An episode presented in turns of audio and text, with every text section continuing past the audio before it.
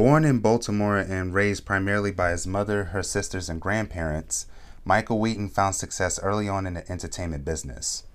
At only six years old, he got his first radio spot on a country music station, WXCY 103.7. At about the same time, he began learning how to play guitar on his own. Through the 13 year divorce of his parents, Michael found this place in the world by studying scripture and language to better understand humans and making others laugh and throwing himself into any and all the creative arts that would have him. From drama to music class, he was obsessed with telling stories through music and emotion.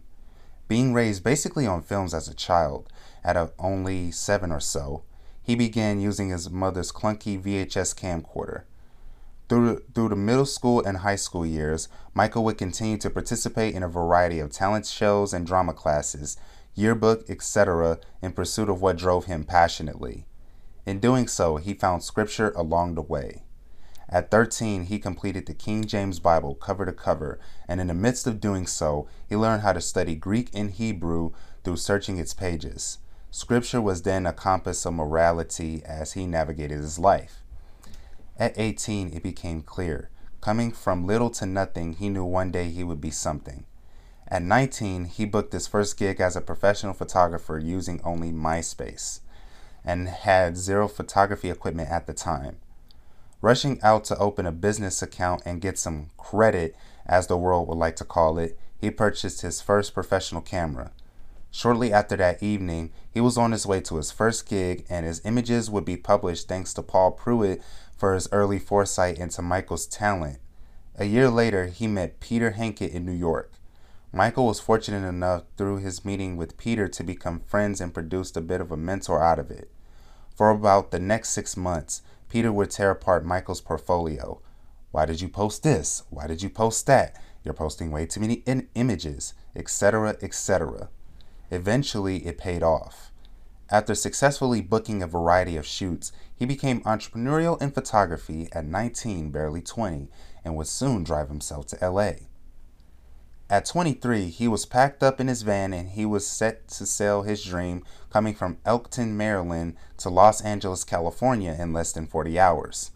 A longtime friend of his gave him a couch to crash on while he got it, got it together in LA. Shortly after landing in LA and soaking in his reality, he got to work contacting an acting coach he met on MySpace. As fate would have it, these two, and soon three, would be working together for the next year or so on just about everything they can get their hands on. From media companies to red carpet events, celebrity parties, the grand opening of the Laugh Factory in Long Beach, California, Mohammed Hadid's $75 million mega mansion, to New Deal Studios back backlot doing some behind the scenes photography on Shutter Island. After he returned home, still high on his high from living near the beach and constantly working in an entertainment environment, he was struggling to find serious individuals to work with on the East Coast. Everyone seems all talk and no show, no go. Slowly, he succumbed to the normalcy, sacrificing his passion for a paycheck. Shortly after, he was married and had identical Irish twins. About two years into his marriage, he realized he was unhappy and there was a divide growing. Attempting everything from counseling and reading and studying with his partner, she refused and accused him of being the one that needs to change. So, he began an intense three year deep dive into who he was and what was his purpose. After decades of studying language, scripture, and philosophy, metaphysical, and what he could comprehend of physics, here he is today. And without further ado, let's get the show on the road.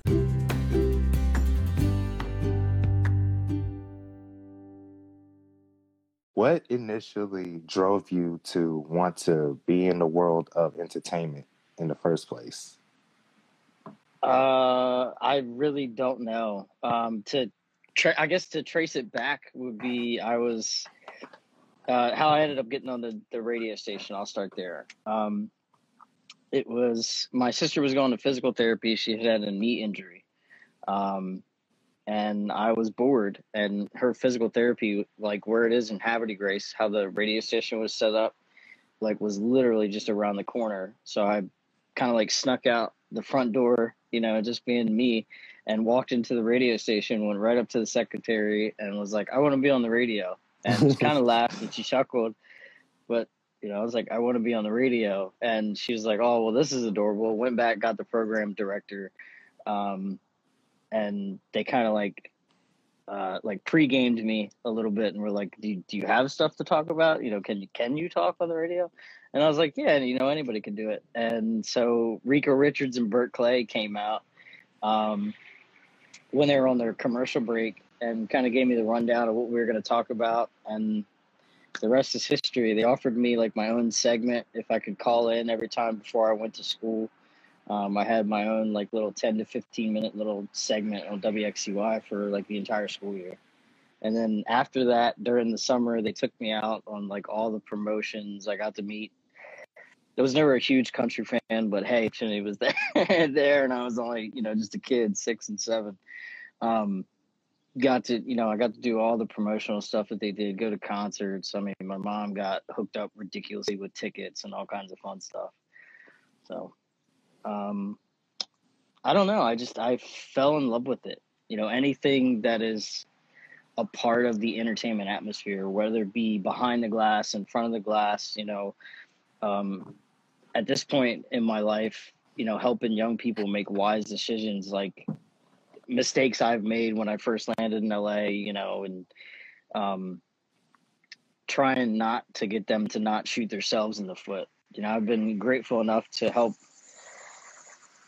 probably four or five uh, young photographers, videographers go on to make, you know, a couple thousand dollars a month uh, one buddy's salaried at like sixty, seventy thousand dollars a year just doing videos and content, like just you know helping them uh, shape their content, mold their pitch, create their pitch, um, you know, frame their photography. Just you know, years of experience that you know you don't really learn. You can't unless you go out and do. You're not going to have the you know acquired skill set. Not that I'm the best um, or the only person to go to.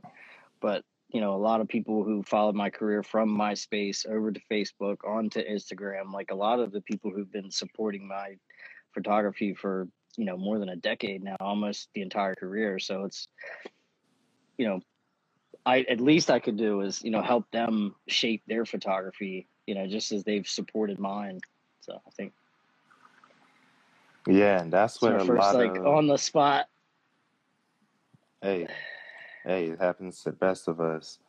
But um, Yeah. yeah, man, and that's what a lot of um people around my age range don't understand is that they just may um go hear your story and go to your Instagram page or anybody's Instagram page that has been doing a particular craft for years and years and years, and they assume like, damn, you know, I want to be doing that, and I want to be, I want to get it as fast as possible because we live in a fast food age where we're constantly Right. being bombarded with images of people that appear to be happy and successful to where, you know, they have like the bling bling, the cars, the girls, the money, all Oh, this, of that stuff all of this a waste of money. stuff, you know, just Yeah. showing off for the gram and showing off for any other social media platform. Nowadays, it's TikTok because everybody's on that shit now, just dancing and doing all types of weird, crazy, at it. creative edits. They can they can have at it. I'll stick to you know my old school. I'm I'm pretty old school anyway. I don't really um when it comes to my photography. I think what what separates me and then kind of what also slows me down maybe uh, is I don't use Photoshop. Like for when I first started, I didn't even have the option because my computer couldn't run the software. Um, so I had to figure out, you know, what could I do, you know, to make my pictures look really great without the ability to do Photoshop. And well, the only solution to that is just take better pictures, you know, get better at my lighting. I'm going to be doing a master class at some point. I'm trying to put some stuff together, um, literally called mastering your camera. You know, like if you if you don't know the ins and outs of what your camera can do, your lenses, what they're capable of, how you can stretch them, or you know how you can push your own mental, you know, the camera that's in your head, um, how you can push that more. Uh, Peter Hinkett told me. Sorry, I got like a little ADD. Um, Mhm. I'll I'll come back to it. Sorry. But Peter Hinkett told me, he said, when you close that shutter, make sure it's the best picture that you've ever taken. Well, what But were you Peter, saying before? Can you just run that back? all Yeah, Peter back. Peter Hinkett was the one who really um, stressed, you know, before you close that shutter, make sure it's the best picture you've ever taken. And he was the one that really forced my eyeball to look at all the corners through the viewfinder. Mm. And it really changed the way that I took pictures. It it, it changed the way um, uh, you know that I really kind of even saw the world through the lens because I started looking at every single tiny little detail.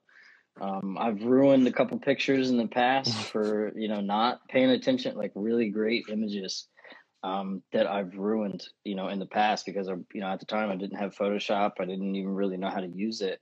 And one of the Mm. models that I shot, who went on to go do a couple things with Playboy, like later on down the road, um, she had a really cute necklace on, but it was twisted backwards, and it made the Mm. picture just look awful. I was like, wow. Yeah, I mean, it, it, everything was so great on it too. Like the lighting, the pose, you know, everything was just phenomenal. And um, yeah, totally blew it. You know, just by not paying attention to little details, and then of course not Oh having yeah. Photoshop, there was no way to to even just kind of replace, you know, her necklace or anything. And then, but still, it you know, it shaped me into really mastering my lighting techniques and you know, knowing and mastering my camera, and then that transferred, um, you know, over to really studying um, cinematography. I think that's my passion. Like when it comes to lighting a movie set, there's a whole big difference between lighting a picture and uh, lighting a film. Big difference. You know, different colors create different things. Like I'm not by no way a, a master lighting expert at all, but um, yeah. Hey, like, look, I was gonna say you probably could use that clone or healing stamp tool, but hey, the hey, No, don't it rely would, on dude. that. There was yeah, there was no way that um, you know, I would have had to completely erase her whole necklace, and then you would have it would have been too but visible. but hey, there was that saying that goes garbage in, garbage out. So that be a lesson for everybody, not just in you know in the line of work that we do, but yeah, man, it's like you sound like you just went through a lot of unique experiences just being in there early on, and so That that and really season, you know, carpe diem, man. Really taking advantage of the moment, you know, and not um, creating excuses for myself to tell myself why I shouldn't do something or why I wasn't able to do something or have something. Um, it was like, well, why not me? You know, I think people need to change the why me and turn it into a why not me and go after it, you know, instead of yeah, yeah, it, it exactly. just just start you know it's like a book i booked my first gig and i didn't even have a camera like i had to run out that day and open up a, a business account at best buy and it just dude it was like how do i even make this happen now it was like oh shit like it's a it's a reality like so it's just um a fun experience and then i get there and then paul was like oh i'm you know i was going to give you one of my cameras. I mean he had a whole rig set up for me big flash and a light sphere and everything. And i was like no i got this. I had you know i had my little rebel. I was all excited. I was just i went for it. I was trying to find my old picture uh, from excess magazine with my silver shirt and my goofy little self but i couldn't find that to send to you. It's somewhere on myspace or facebook somewhere. Yeah, man, and like, what were the what were the like um greatest challenges that you had to ever overcome in life? uh, in general Yeah, in or general, just like in a whole general scope. I'm not just talking. being short maybe because i'm fucking short and like everybody that i photograph is usually taller than i am so um greatest hurdle i think would be getting out of my own way you know you're you're Mm, raised and you're mm, conditioned. Um i've not i haven't read rich dad poor dad from cover to cover but i've read some pieces of it and i pulled a couple things out of it. And you know when you're raised you know, with a lack mindset it really affects you know how you get and go after your dreams but you have to kind of break your own mentality and go i am worthy of success i can have success i can do this i'm going to do this i want to do this um, and just go after it You know, if you and if you don't know, ask. I think that's the biggest thing is people are afraid to ask. Just go Yes. ask. Yes, yes, yes. So I think my biggest hurdle was probably getting out of my own way, getting out of my own headspace and accepting, you know, the fact that I was capable of success and great things. And then it kind of goes back to our conversation that we were having yesterday a little bit was how do you define success for yourself? I think that's the first thing people should do. And then the second thing would be what what do you quantify or how do you quantify wealth in your life? And then me being a father, like I'm my children are happy, you know, they eat. We you know, we have a place that we can call home. You know, it doesn't get simpler and more wealthier than that. You know, you can't buy the laughter of children. You can't buy you know when you run through the door you know they come up and grab your leg you know like you can't you can't buy that stuff so to me wealth you know true wealth is is things that money can't buy and then you have to accept that money is a tool that you need um and then you can use it and give it you know money is just a, you have to create that kind of flow in your life to be able to give and receive and so hmm Real talk, man. And speaking of that, like, you know, it just reminded me of everything that I've been researching as of lately. Like, I've just been, you've already known this. You've seen, you've seen one of my Facebook posts, man. Like, where I just made this post that said, "Black Lives Matter," the Black Lives Matter movement is an illusion, and it took me a lot of courage to post that because I already knew the backlash that people got that spoke out against it says, oh, you're a coon, you're nicotine, you're whatever time, Uncle Tom. And speaking of Uncle Tom, I got called the Uncle Tom by a white chick, bro. Like wow anybody, anybody that her name's follows me definitely on karen maybe deborah no. or like a barbara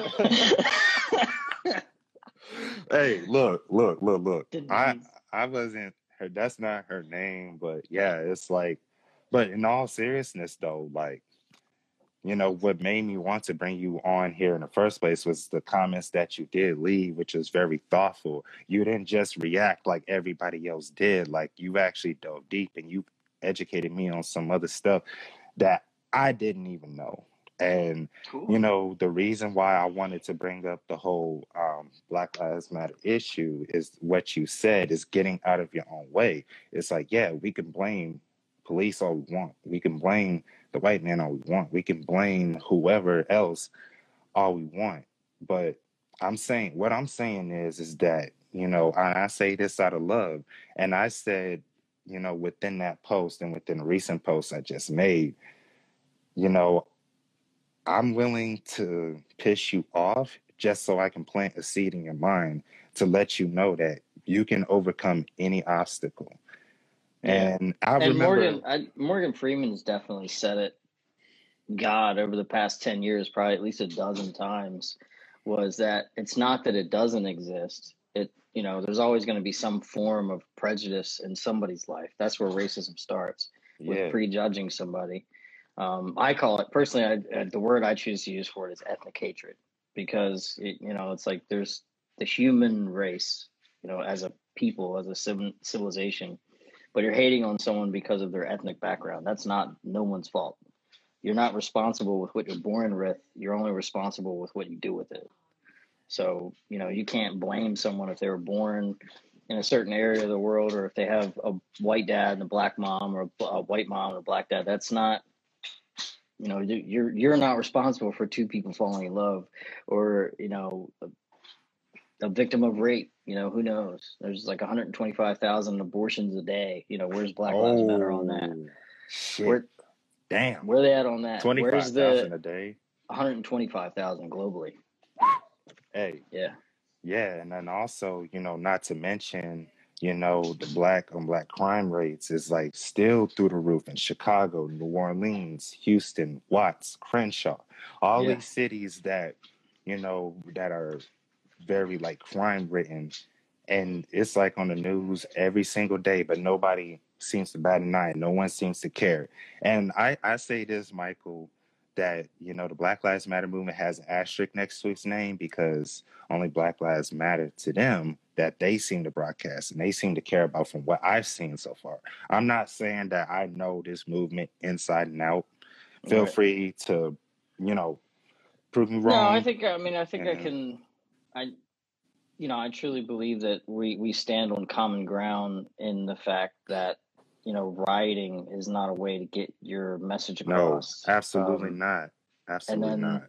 even in the video that you showed me, you know, with Malcolm X, and it's like so many people are misquoting these individual individuals, you know, and using it as like some kind of crutch or excuse to you know help them through something. It's like, well, you uh, you had a black president, like you know, like what, like it's not like just get it. This isn't. I I, I don't even know. I have I it just it stumbles. It boggles my mind the lack of wisdom and care and compassion in some people to just do the things that they do. I mean, why it's, is it so hard to just be a good human? Apparently, for some people, it is because it's like, you know, in this world, common sense is not very common. It's like with me, no. like I've en- I've encountered like, you know, I've seen police cars in my neighborhood. Like I don't live in a dangerous neighborhood. This neighborhood is relatively safe, and like when a cop car passes me, my heart doesn't pump out with worry and anxiety because why? Because I know I'm protected by the divine at all times. I know that as long as I do right by other people, as long as I keep That's spiritual law. Yeah, Spiritual spiritual laws. law. And like, Yeah. yeah, and I was gonna speak on that too. It's like if you violate spiritual laws by harming another human being and raising hell, of course you're going to get harassed by law enforcement. Of That's course. that's universal justice. If you you know, I mean, I'm not saying that everyone who gets beaten, abused, or you know whatever. Yeah. That's not. Yeah. I'm not justifying their actions by any means. Yeah. But like, if you are deliberately causing harm to other people and it comes back to you, you can't play the victim.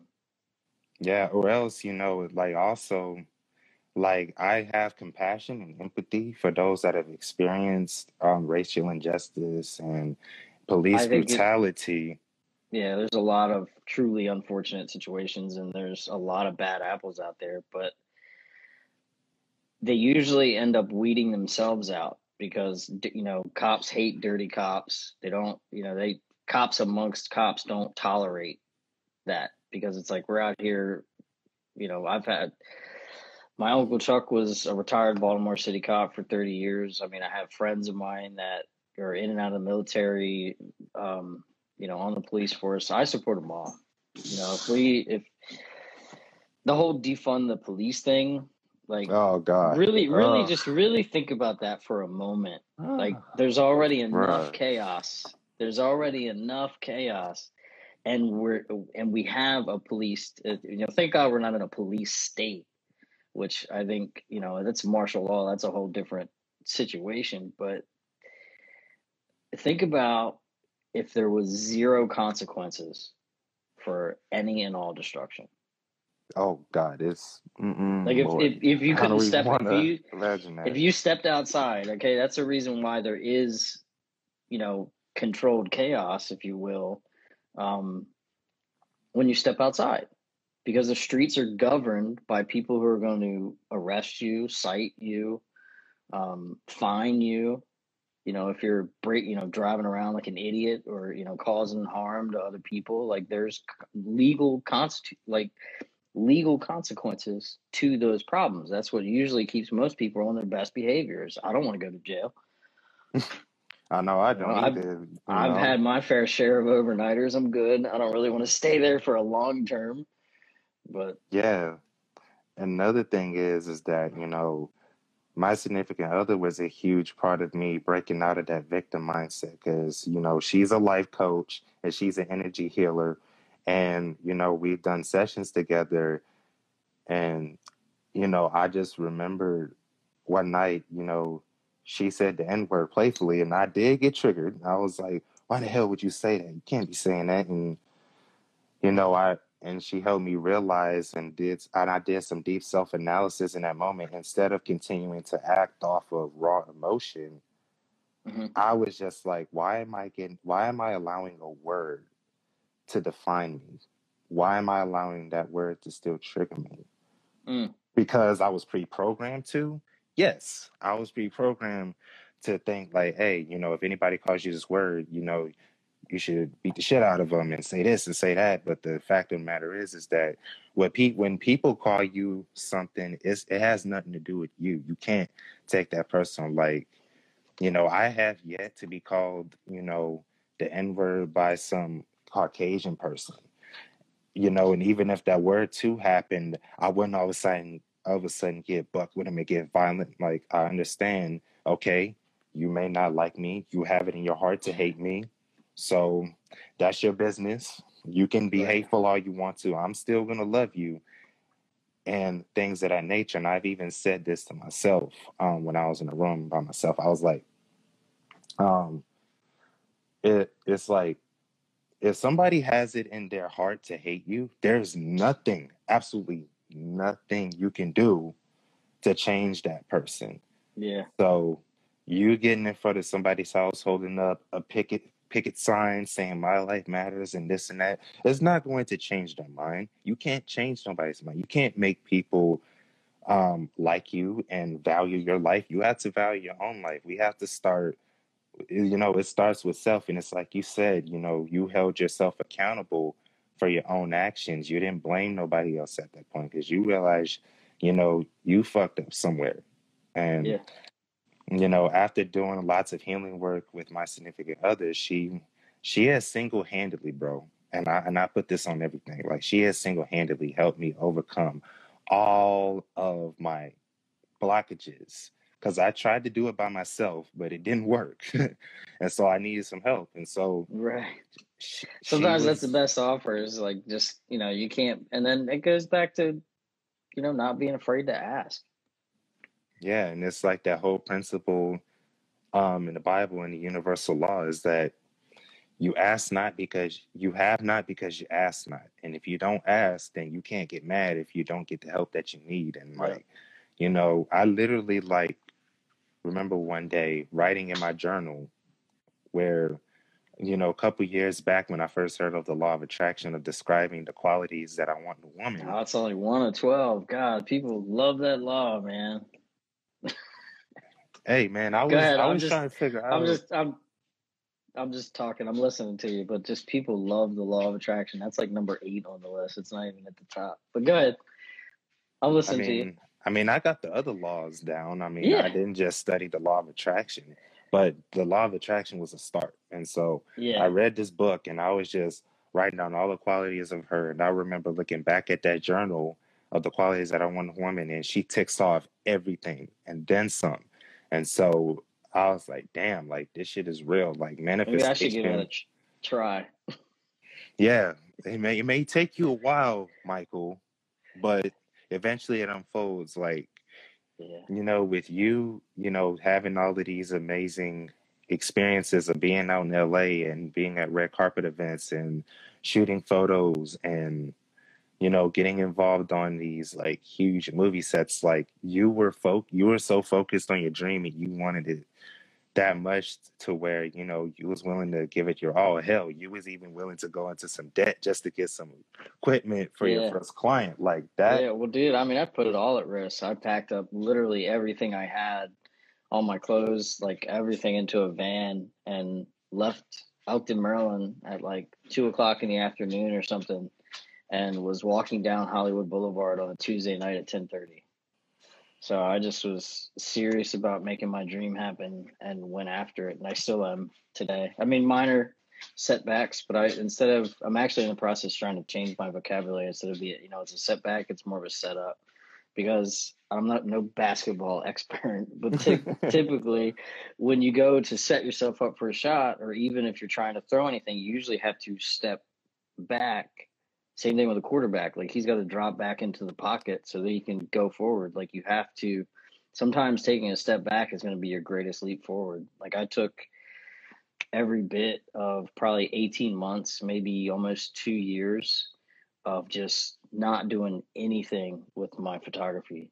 Um, not posting on Instagram. I mean, I was going on Instagram, was actively going through other people's, you know, stylists and people that I support and makeup artists and stuff, you know, liking their posts, but I was posting no content.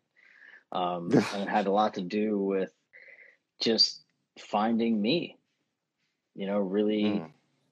doing that and going, what do, what do I really want? And it goes, you know, what you're saying with the law of attraction, like what, you know, cause I've done this before. It's like, all right, I can do it again. Um, but what do I want this time? You know, what is my end goal? And my end goal obviously yeah. is to to make films. You know, I want to be like I love uh Zemeckis, you know, Spielberg, Cameron, you know, all um Alejandro. I mean, dude, so many like just inspirational you know, they those guys like their lighting and their films and stuff shapes my photography. You know, so it's like that's how I wanna I just I love camera movement you know why why is the camera moving or you know what you know what story can i tell just through simply moving the camera? Or what you know what message or emotion can i make my audience feel uh, just through camera movement? Yeah exactly man and you know at first you know tell you a little bit about me is that you know at first when i got into here when i got into the show business I just wanted to act, dude. I didn't I didn't want to do no photography. I didn't want to do no filmmaking. I didn't want to direct. I didn't want to screenwrite. And I for sure did not want to teach no master class on Udemy and Teachable. I wasn't worried about none of that. I was just like, I just want to be a star in the movie business, you know, mm-hmm. and get my acting chops on because I noticed that, you know, I have a lot of tendencies that actors have. So I said, okay, I'm going to go ahead and follow this path. And then lo and behold, I fell in love with filmmaking as soon as I got my hands on the camera in broadcast journalism class and I did a mock interview. I've told this story a bunch of times for guys that have tuned into my previous episodes that concerned that. You know, what's up, people David were, Kyles Williams? Welcome, welcome, welcome, brother. Yeah, I was yeah. just people were saying hi, so I didn't want to interrupt you. This is weird. Yeah, you know, and I knew at that moment, as soon as I filmed that first interview, and keep in mind, man, I was asking some deep personal questions. I didn't know how to interview at the time. I had no idea how to what camera settings were. I didn't know how to light. I didn't know how to edit. I didn't know how to do nothing when it came to video. Only thing I knew was, okay, this is fascinating. And so I implemented what he talked about, which is as I'm setting up my equipment, I just ask her pre questions and I just have a conversation with her as I'm setting up just so the interview can be smoothly. And I asked her, like, hey, what was your home life growing up? Or mom like what is this? What is that? Just i'm i'm just a high school kid in the 11th grade just asking her these these deep versatile intricate questions on camera knowing that we're not going to air that stuff on shtv right. and i knew at that moment okay i like this video stuff so i'm going to pursue it. And ever since then i didn't i didn't stop. I didn't let up on my hustle when it came to video and then that led me into doing um, podcasting. That led me into doing YouTube. That led me into doing Facebook Lives. Well, in the order, it was video, then Facebook Lives, then YouTube, then podcasting. And so, you know, and then it also led to me creating my online courses, which I recently dropped an online course in photography. And, you know, the reason why you see the pin linked with the link tree that houses all my links to where my merch store is, my YouTube channels, podcast. And also, you can go ahead and donate to my significant other's surgery fund, which I'm still running. And that is a part of Linktree. And the reason why I put the Linktree up there is so I won't have to be replacing the damn link in the bio and also posting all of those links in the comment section. So I said, you know what? I'm putting all of them on Linktree. You can just go click that link, go click, go. go on all the links on there. Go donate as much as you can. Go ahead and support me on the YouTube. Get you some merch while you're at it. Enroll in my online courses because I'm teaching video and photography on Teachable and on Udemy. So, yeah, man, it's just it's definitely it's definitely. I think I need, to, I think I need to get on Teachable. Yes, man. You need, dude. How long have you been in the business, by the way? Because I, in case I uh, didn't read it on your bio. I'm 35. You're 35 years old. So. Damn, closing, literally closing in on like three decades almost. So and like you do not have, you do not have an online course yet. See what? Uh, this is only recent. Uh, my mentor, you know, really kind of. I this is like my first opportunity that I've had to have a mentor. Um, guy does significantly well. Um, I've been blessed to have him in my corner, and another guy um, who I just met vicariously just through mutual. You know how Facebook freaking works. People you might know. Um, yep, mutual. Like, yeah, dude. We, yeah, right. It's like okay, never met this. I think we ended up uh, kind of agreeing with each other on like a live stream at some point, and um, connected. This is like two or three years ago, and then he kind of like cracked the code on um, these like courses and like a front end offer and like your back end offer and like kind of like a like a mentor program. Um, but he was like, dude, like look at all the stuff that you've done, and it wasn't really until the past month or so that I even considered myself like an authority to speak on those things, and now now it's like wow you know i did i got my first paid gig off twitter. It was five, uh, five grand. I offered i was like shot a 30 second um, pitched it to him went straight up to the ceo and then about two days later got a phone call saying how much would it cost to shoot a commercial? I didn't totally underpriced myself. Holy shit I ended up paying my DP like twelve hundred just because we we had to shoot it on a red because they were gonna use this for like corporate. You know, I couldn't shoot it on DSLR. I couldn't even 1080 not be clear because they were gonna blow this thing up. Um, dude, the whole I think I walked away after Bro, thirteen other people. You said five grand is underpaid. Oh, way, dude, way underpaid for what I did. It was like four different locations, um, a cast, uh, cast and crew of roughly like 13 people. I had a makeup artist, I had three other models, ah, two friends yeah. of mine. So like it was just I I have never underbid myself like ever. And I I walked with like 150 bucks like after the hotel was paid, I paid, you know, all my friends' gas. Like I didn't, you know, I was like, I got all this stuff Damn. covered because that's only the right thing to do. Like, you know, it's not proper to be like, hey, come in my commercial that I'm making money on while you, you know, don't get anything from it. Um, but yeah, that's understandable. Totally man. under, like, totally underbid myself. Never do that again. Yeah, if you got to prove that many people, you need to go at least in the ten thousands or higher because, like, you well, got that's a lot of mouths to feed. Hey, just, you know that's understandable. Came.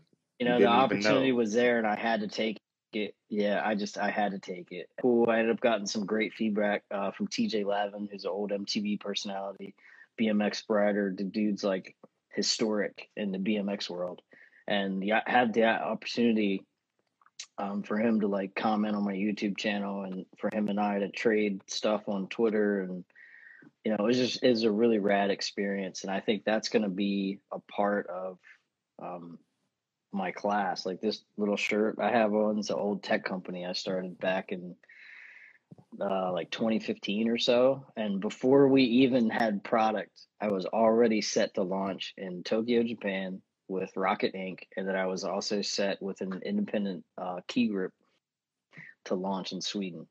So like we were all we already had I had three countries that we were ready to put before there was any product. So I think that is mm-hmm. my gift to the world is being able to connect. Another, uh, I'll give you a prime example. The guy that I'm working with now, all the Black Diamond CBD stuff, I'm going to be helping him get that in Australia. And I got a key media influencer, um, big time media influencer that's waiting on it. Wow. So you're just do like, things global. Like people always look at, you know, I got to go to LA. You know, what about London? What about Tokyo? What about France? Like, dude, there's what about so where you many... are? I mean, you can build it where you are. I mean, look, look at the internet, live, dude. Yeah, you can live in Montana or Wyoming and still make a name for yourself. And the reason yeah, why I bring those yeah. states up is because people tend to ignore those states like they don't even exist. I'm like, just because you live in Wyoming or um, Montana doesn't mean you can't make a name for yourself. Hell, you may have to be the first one to put your city on a map within those states. Yep. You know, Yep. got to take that it. risk. Yeah, you gotta be just willing to try. I mean, like one of my have many favorite bands, but it's gonna be like super white of me to talk about a heavy metal band real quick. Um, Hey, it don't matter. guys, Don't matter. they were they were from Peoria, Illinois, like a no flat flyer country. You know, like some of the look at some of the actresses and actors. You know, take the time to invest in to be like, okay, well, where did this person grow up? Oh, wow. You know, they came from like their parents were immigrants and they were totally broke and they did it. It's like, okay, so what's your excuse and what's stopping you?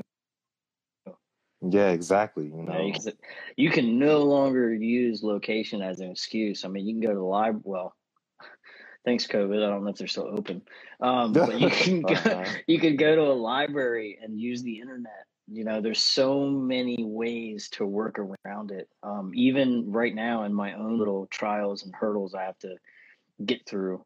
Um, you know, just making a way, finding a way to to do it. Because if you are passionate about something, if you love something, if you want something, nothing can action, nothing could literally stop you. And especially if it's in God's plan. Like if, if once you start operating with where you're supposed to be in the universe, everybody's like, "Oh, it's just a lucky person." It's like, no, man. Like they had to Hell get, no. they had to figure out what their talent was. They had to hone their talent, you know, and then continue to acquire skills along the way to use that talent and make it useful and give it value. Like the person whose talent, you know, it's like they, what did they go through? You know, like somebody who's out there making, I don't know, a billion dollars a year. What did they go through to get to that level? You know, everybody's like your first hundred thousand is like the hardest, and then it's like your first million, and then your first ten.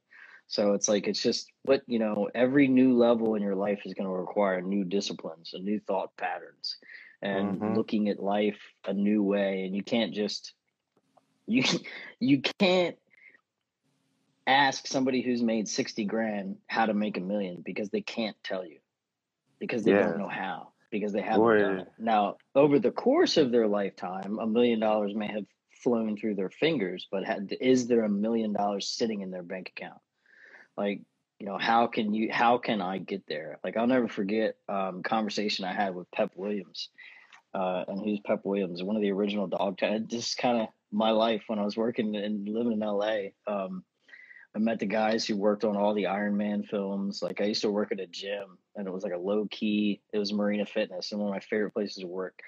Um, I met Pep Williams there, and then he had the opportunity. Uh, I had the opportunity to come over to his house because I just got cool with him. You know, he trusted me. I obviously wasn't some weirdo, and I actually didn't even know who he was at the time.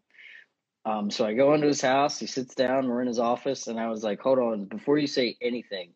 I want to know how to do that. And I pointed to a stack of hundred dollar bills just in cash with a band around it, just sitting on his computer desk. I was like, how do I get right there to where I got 10 grand just sitting around? And he was like, well, what are you doing? I was like, photography. He was like, obviously you're not putting enough value behind it. And I was like, Mm. damn. Ah. Damn, he All right. just So he what were you just saying, said Mr. Williams? he just went bop. It's like you ain't yeah. no, Man, you ain't doing about enough like value. really yeah he was like you're not you know you're not adding enough value to your work and i was like wow and Yeah, and just like have you heard of this YouTube channel called Flash Film Academy? uh, i want to say i think i've seen an ad here or there You should go check it out because he taught the exact same thing. And he Ty said the exact same thing. He says, Not everybody's broke out here. If somebody is not, if you consistently find that people are not paying for your services, it's not because you're not skillful at what you do. It's just because you didn't add enough value. right yeah and So that's that, i mean that's where that's another reason why like a lot of that stuff just everything paul taught me everything peter taught me you know everything through time and conversation and friendship with pep um, that he taught me was like I, you know, at the beginning of the conversation, I took that major step back. It was like, wait a minute, you know, I've been used and abused in this industry. I was like, I did a 30 second pitch. I got free product. I got paid five grand. You know, like I can do this. And now I know what my worth is as a cinematographer, as a storyteller, as somebody who makes commercials. That's how Michael Bay started. You know, I mean, look at the Transformers franchise. Like he he's got his start shooting cars and Victoria's Secret models. Now the guy gets paid 30, 40 million dollars to make a movie, not to mention what he makes on the back end. You know, like that's it's not about the money, but it's you know, creating the value of it. You know, are you do you believe that your services or your product or whatever it is you have to offer? Hey bub, say hi. Hi. hey, what's up, little man? That single dad life stuff. It's my little gamer. Um if you're not adding the value to it, no one else is gonna see it. Yeah, exactly. You know, you know and that I was that was something that I had to learn early on was that, you know, I had to take a step back. Mm-hmm. I'm like, bro, why am I why is no one paying me for my services?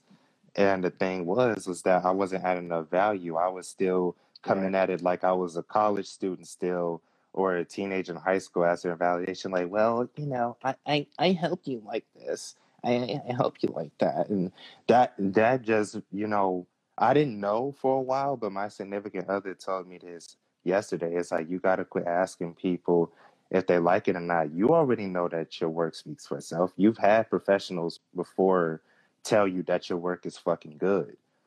Yeah. So the the thing, the, the fact of the matter is, was that it was more of a confidence issue and an energy issue that I was giving off. Was I wasn't I wasn't giving off the right vibes, even though my work is good my energy was just off. And I remember last night I reread the chapter on the 48 Laws of Power called Act Like a King to Get Treated Like One.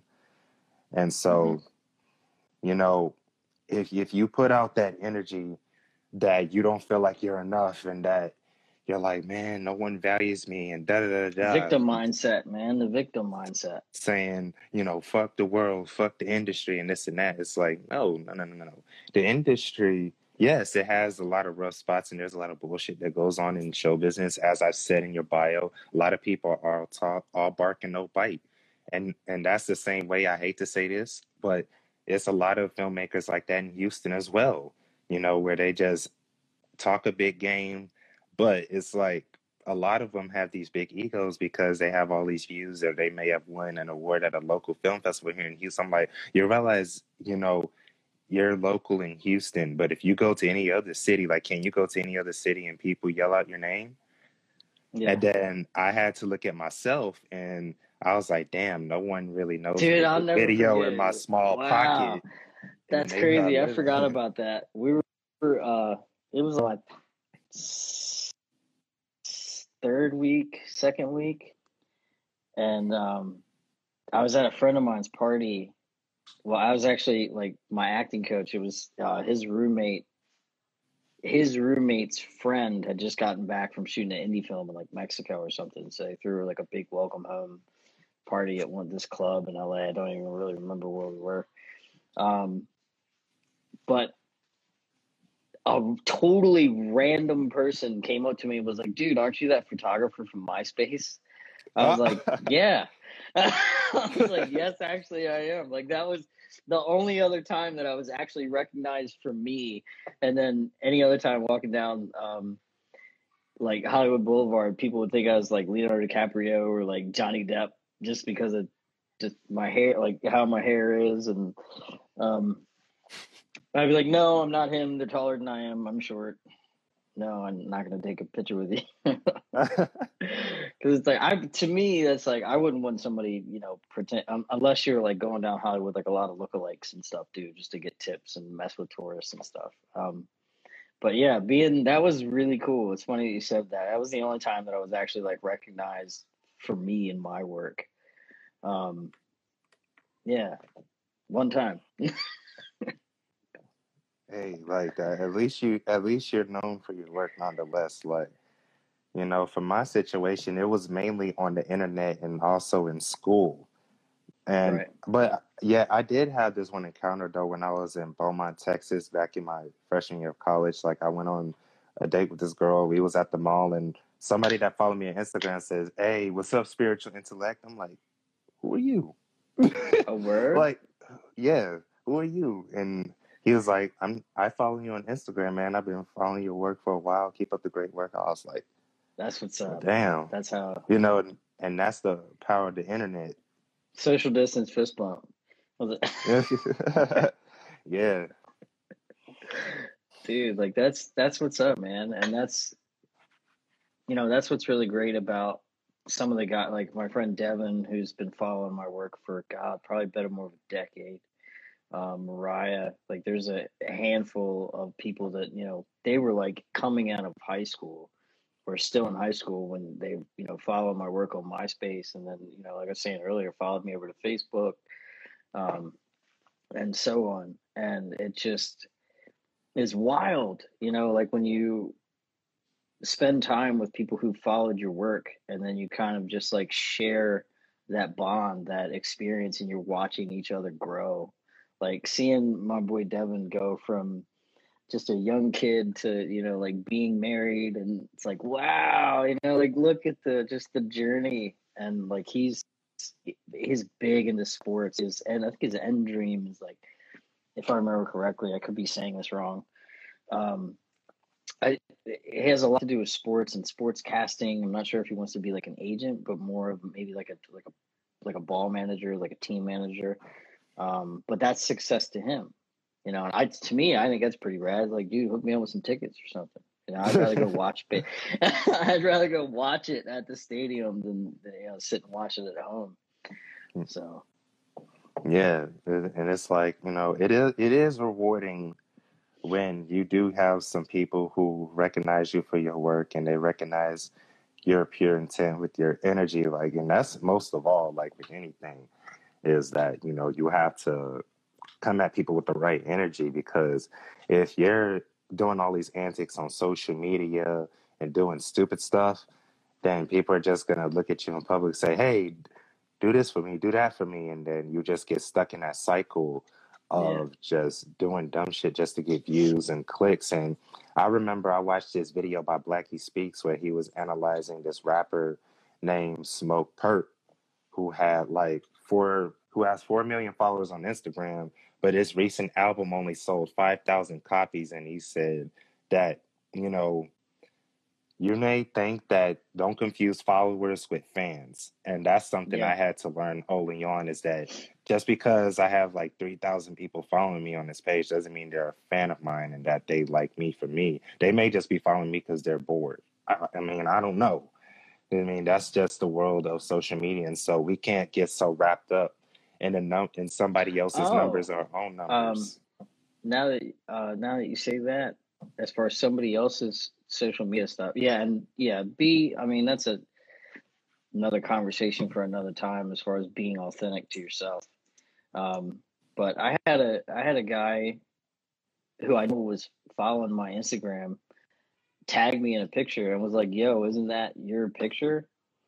And I was like, "Thanks for noticing. Yes, it is my photograph." And then of course I went to the guy and was like, "Hey, dude, like I don't mind you taking my work, but at least give me some credit for it. You know, at least give me a shout out or something. Don't just pawn it off as your own." But that was like the purest form of just someone rec- like my own like that's why I don't tag my images anymore because a lot of my work has a very specific look to it. Like you can just kind of tell it's mine. Um, not my architectural stuff, but like my product photography definitely has a very significant look to it. Um, I was lucky enough to get into the vape industry like right as it was starting to peak and did a few things here and there magazines posters and all that fun stuff totally undervalued myself didn't see it i was just excited to be doing photography again um, when i started doing all that but yeah dude. It's it has a lot to do with your energy. And then don't be afraid to be cutting people out of your life left and right. Like i'm at the point in my career i am completely done with people playing games. Like we're either setting a date we're talking about it. Like i don't need to be you know dealing with 15 different ways to try and get a hold of you. Like we're either going to work together or we're not. You know, we're Yeah, either working on this. Like I have two weekends already booked. Like an artist friend of mine is in town, and I'm like, "Yo, dude, like, are you local? Like, help me out. You know, I'll hook you up with like some product. Just you know, do me a favor, do me a solid, and then plus I'll take care of you." And he's like, "Well, dude, I want some free CBD stuff." So of course, you know, he's down to try it. Um, but you know, I mean, he doesn't have to. But that's just the relationship that I have with him. You know, it's it's it's all about relationships in this business, and don't be afraid to cut them off or start new ones. Yeah, exactly. Because there's a lot of people who just want to use you for fame and clout and money and all this other stuff. And it, it just goes back to show you that show business does attract a lot of personalities that that just want to be famous just for famous sake and just are chasing the money. And, you know, just speaking on show business as a whole, that includes sports, um, sports entertainment, uh, you got TV shows, web series, all that stuff. You can't just be in it just so you can get money or get fame. You have to Right. be in Well, it you have to do you it because it. you love it. Yeah. And It it's like has with both of us, we enjoy what we do, even if there's no such thing as money, and even if there was like no, you know, set industry. Well, that's got to be. I mean, your your your driving force for doing something has got to be because you love it. Money is the result of delivering a service that has value. So unless you're providing somebody something that has value, there's no reason for you to not get paid for it. Um, there's definitely a point in your career where you obviously have to start somewhere. Like if you don't know anything, you can't charge somebody you know a ridiculous price or any kind of absurd amount. I mean if you're nice enough to be able to say hey it's like 50 bucks just for my time. You know i'm going to give you this amazing product like there's i think there's places to start. Um, but it all starts with you know kind of stems back in the beginning of a conversation not being afraid to ask. You know it's like i when people are going to i have a feeling probably soon enough um, you know more cbd companies are going to be asking me for stuff it's like sure, here's the deal. It's X amount of picture of dollars. You don't like it, take it, leave, you know, walk. You're not hurting my feelings. it's like I Yeah, have I can go out and get and hustle projects if I need the you know that that bad. Um, you know, it's but yeah, it's you can't be afraid to ask and definitely putting value. You know, it's just if you if you're doing it, if you're money motivated, like you said, it's going to continue to elude you. You know, so you're going to just going to be on that quote unquote paper chase. You know, it's going to come in your pocket, it's going to go out your pocket, it's going to come in your pocket, it's going to go out your pocket. It's going to stay there. You know, there's um, drink from your own cistern. You know, it's a pretty famous scripture, meaning you know you're allowed to have a fat bank account. You're allowed to have multiple streams of income. You're allowed to. It's God's design. Like I would that you would prosper even as your soul prospers. So if you're not inside, you're not prospering, or if you don't see yourself, you know, as a prosperous individual, you for starters, you're never going to have more than what you currently have. Um, that's just spiritual law, universal law, whatever you want to call it. Um, but that's just a fact. If you can't see yourself achieving it or having it or being able to even attain it, you never you can't. Yes, exactly. And that and that's, you know, where it starts off first. You know, it's just like, you know, the 40 laws of power when I brought up that law about act like you can't be treated like one. You have to feel your own greatness on the inside, even if everybody else don't see it. Because at you know, at first, at first when you are starting out, people are not going to care about what you do. That's just a simple Right. fact of the matter. Like, and you can attest to this when you were first in LA, and like I can imagine that in the industry, you had to work twice as much just to get the same amount of work you could by just making an Instagram post. Because back then, social media didn't really exist in the 2000s until like oh wait or oh Yeah. nine. So you still had to hand out business cards. You still had It to was a yeah, it was a different in hustle. person. It was a different hustle. Like and I but I think that helps me. I think that's an advantage because I had to, you know, go to parties and go to events and network with people and talk to people and ask them what they did and who they were. You know, just you have to, uh, you know, adapt or die. Really is okay. How, you know, how do I fit into? I'm still kind of trying to get used to whole social media thing. It's never. I'd rather deal with people, um, but I'm learning it. I'm getting better at it. You know, I got a sponsorship. You know, I did a commercial. I think I'm doing something right. Mm. So now I just need to keep doing it, doing it a lot better. Hey, hey, appreciate that. Thank you, sir. Yeah. I've done an episode with David Kyles on the show. You know, I did one two years ago and I did another one recently a few weeks ago. So he definitely has a dope podcast. It's called the Be Your Own Hero Show. And of okay. course, you know, you're on my podcast, the A Mill Productions podcast, having this dope conversation with me. And just don't be surprised if David sometimes.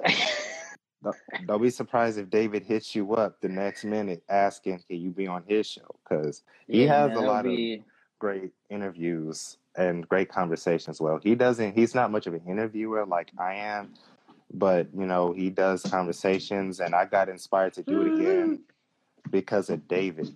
Because like I remember, I had I've done fireside chats on Facebook lives and I just stopped doing them after a while and just went and did straight up interviews. But you know, with you, man, it's like, you know, I I felt that there was something, you know, special in the air when you came up on my Facebook and you just made those comments, just adding not just your 2 I'm gonna cents, have to go back and, and read hundred dollar bills to, to the conversation. I'm gonna have to go back and read some. Well, that I mean, a lot of a lot of it has to do um, with 100% 100% accountability you know and not blaming other people and not being a victim and accepting um, other humans you yes. know like there's you can't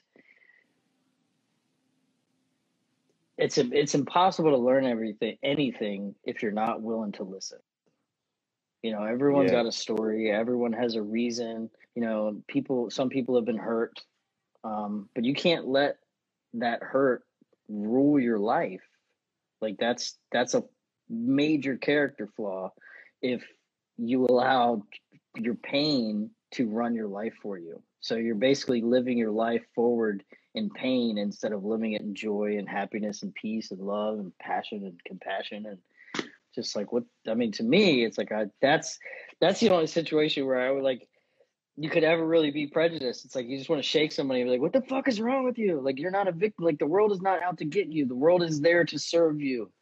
You know, like it's just um David Meltzer is like one of the big, you know, vicarious uh mentors. Um yeah, it does. I do agree. It does pay to be picky, man, because yeah. you know if you invite the wrong person on your show, the energy is going to be all off. And I've done this early on when I used to do Facebook Lives, and when people would try to get an invite, I would just invite any and everybody on. And I found that real quick that our energies didn't mesh, and it just doesn't make sense. So, you know, right. I'm the well. You got to guard your heart, man, and that's who you invite. Yeah, you got to guard your heart. You got to be protective of your dream. Um, I think the scripture is guard your heart for out of it are the rivers of life. And it's like, well, if you let people rule that for you, you know, that's a big, big no no. It's a, I don't know. I mean, it's really hard to kind of put in words. I'll find them eventually. hey, man, we're about to approach that one hour mark. It's like 55 minutes. You know, we've been going live. So, are there any last words you want to say before we wrap this up? Oh, my tombstone or just here? Uh, of course, man. Don't don't drop out on us now. No, I don't know. plan on going anytime soon. We're actually eternal beings. I think people. That's another conversation too. Is people need to get an immortal concept, uh, immortal um, perspective. You know, measuring. Do not measure your life. Let's see. How can I leave you with some last words? Um, you are more significant than you perceive.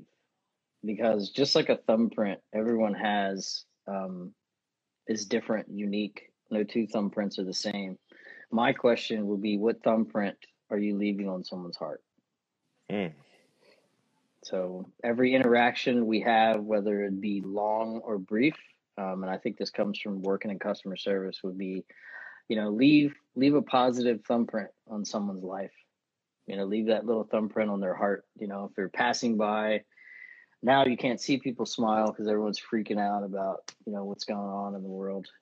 Um, but yeah, my mine would be, you know, leave a, leave a positive thumbprint on someone's life, whether it be in passing or walking or you know whatever. You don't know how you could keep someone from suicide or you don't know how much a smile could mean to somebody. Like it could have just dealt with a huge, tremendous loss. Everybody is facing facing a battle that you know nothing about, and every one of us somewhere in, in one way or another is dealing with some kind of personal issue that they're trying to get better at or maybe they're struggling as a as a husband or they're you know struggling as a spouse or we we don't know unless some unless you sit down and you have a conversation then you listen um, but I think everyone, you know, should be willing to listen, but not everyone is.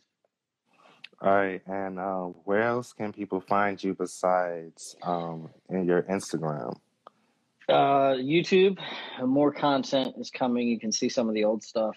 Um, would be M uh, Michael Wheaton. It's my name, kind of without the vowels. It's M I C H L W H T N. You can see some of my earlier works, what put me on the map, um, and what got people talking about me. And then and I just fell off. Like I said, there was a time where I just, just at my divorce suit, I just I had to find me.